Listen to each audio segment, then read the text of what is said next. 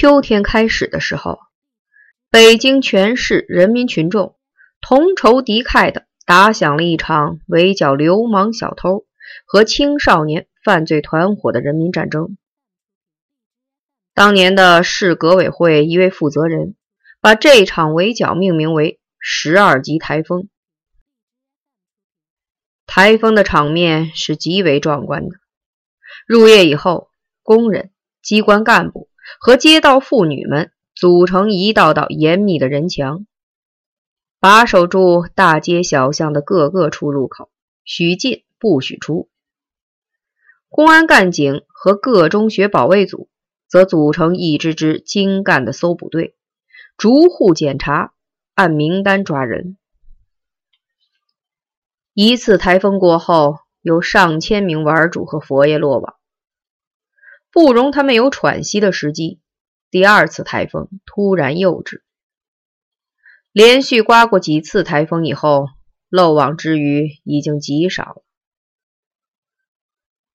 那天下午，学校保卫组的一个负责人突然找到陈诚：“你赶快离开市区，越快越好。”负责人紧张的面色苍白，嘴唇发抖。出了什么事儿？陈诚问：“再多一句话，我也不能对你讲了。咱们是朋友，你如果相信我的话，就马上离开。天黑之前必须离开市区。如果不相信我的话，那你就自己多保重吧。谢谢你。不过我在东西南北城都有你据点，挺保险。”负责人狠狠地盯了陈诚一眼，咬着牙说。你不要忘记，这是人民战争，到处都有群众，群众痛恨你们，所以到处都是眼睛。负责人匆匆的走了。此时离天黑已不到半个小时了。陈诚跑到边亚军家，想通知边亚军一起出逃，但是边亚军没有在家。亚军去哪儿了？陈诚问老江湖。他刚刚走，走得很急，没说去哪儿。他回来以后，让他立即去窝棚找我，越快越好。窝棚在哪儿？老江湖问。边亚军知道，您不用多问。天快黑的时候，陈诚到了阜成门公共汽车站，从这里乘郊区车可直到三家店。在三家店西面的大山上，有一处废弃的采石场。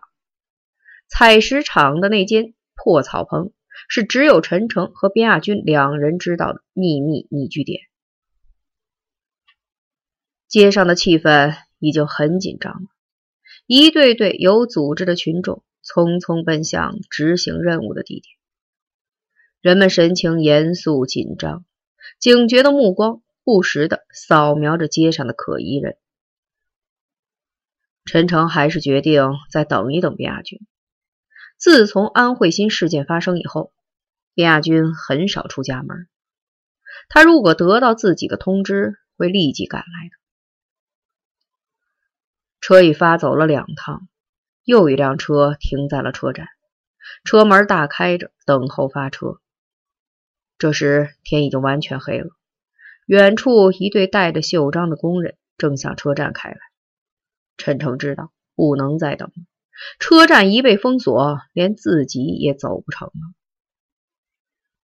他上了车，找了个暗处坐下，眼睛盯着车门，希望在最后一刻时，边亚军能上车。车站已经开始盘问上车的乘客，边亚军还没来，看来他来不了了。陈诚闭上眼，盼着赶快开车，谁知道那些人会不会上车检查呢？车门终于关上了，陈诚松了一口气。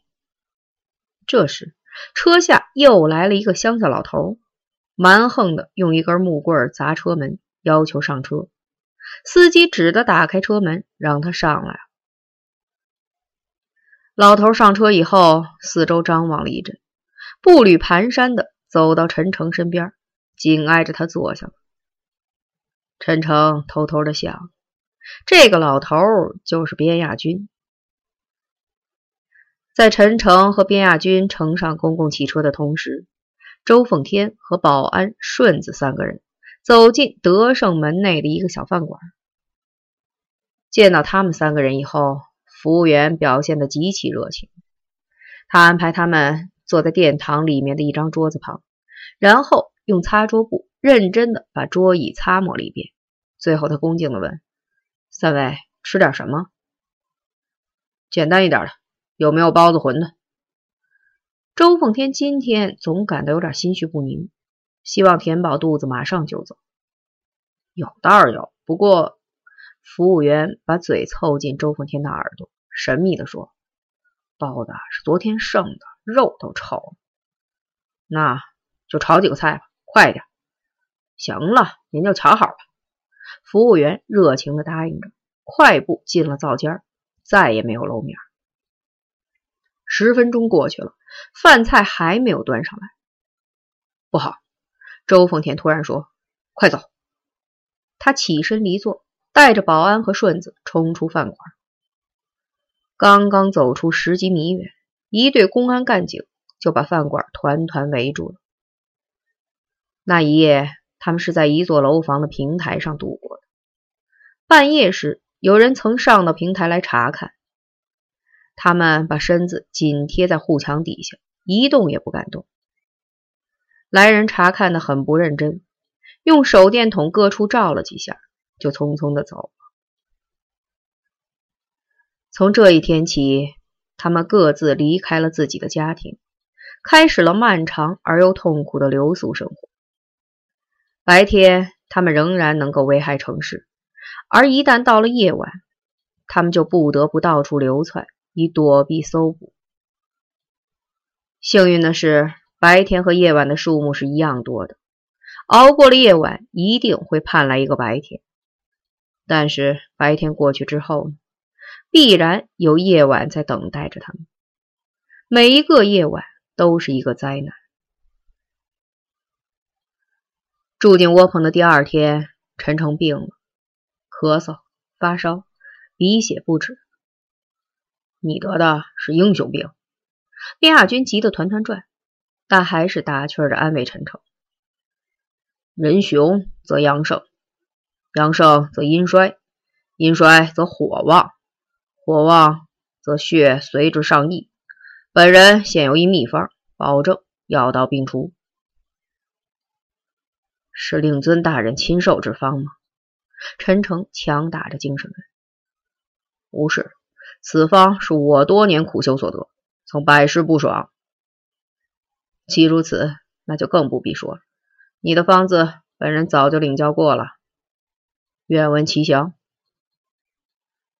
阿司匹林两颗，美女一名。卞亚军哈哈大笑起来。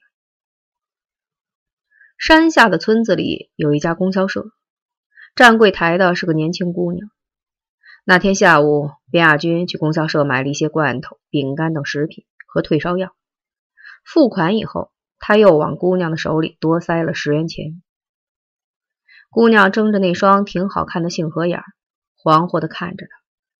他微笑着点点头，又轻轻的摇了摇头，然后拿起姑娘的手，在她的指尖上用力捏了一下，就匆匆的走了。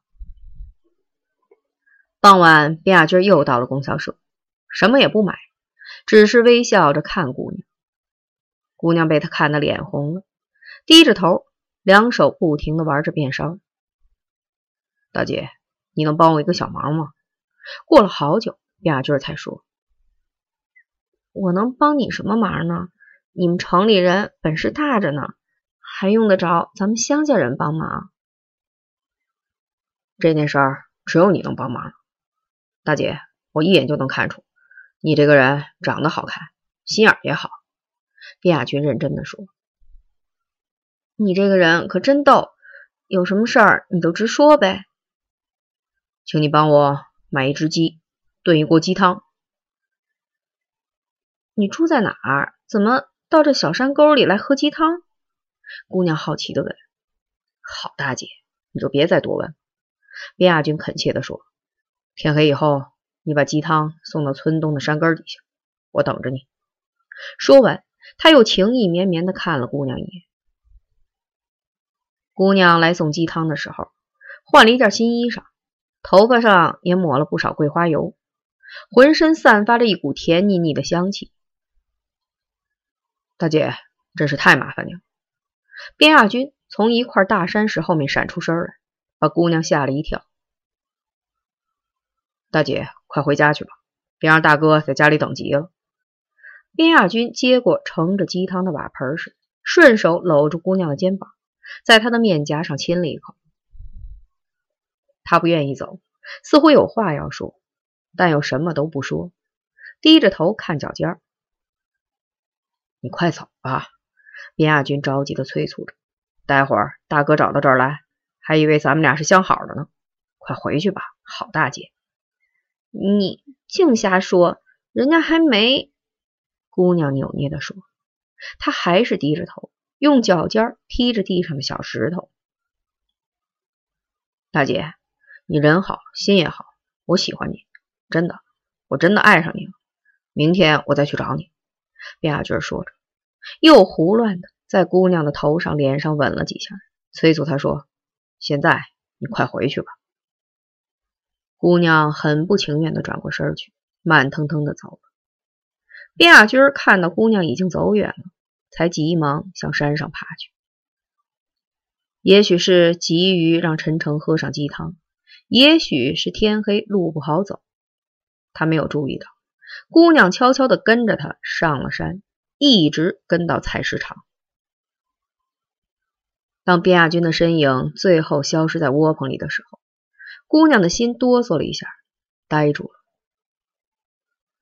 一缕橘红色的光从柴墙的缝隙中敞泻出来，使这座山中的草窝棚显得既温暖又神秘，神秘的令人恐怖。姑娘在采石场踌躇了很久，终于，她快步的下山去了。走了几步以后，她回过一次头，又看了那座窝棚一眼。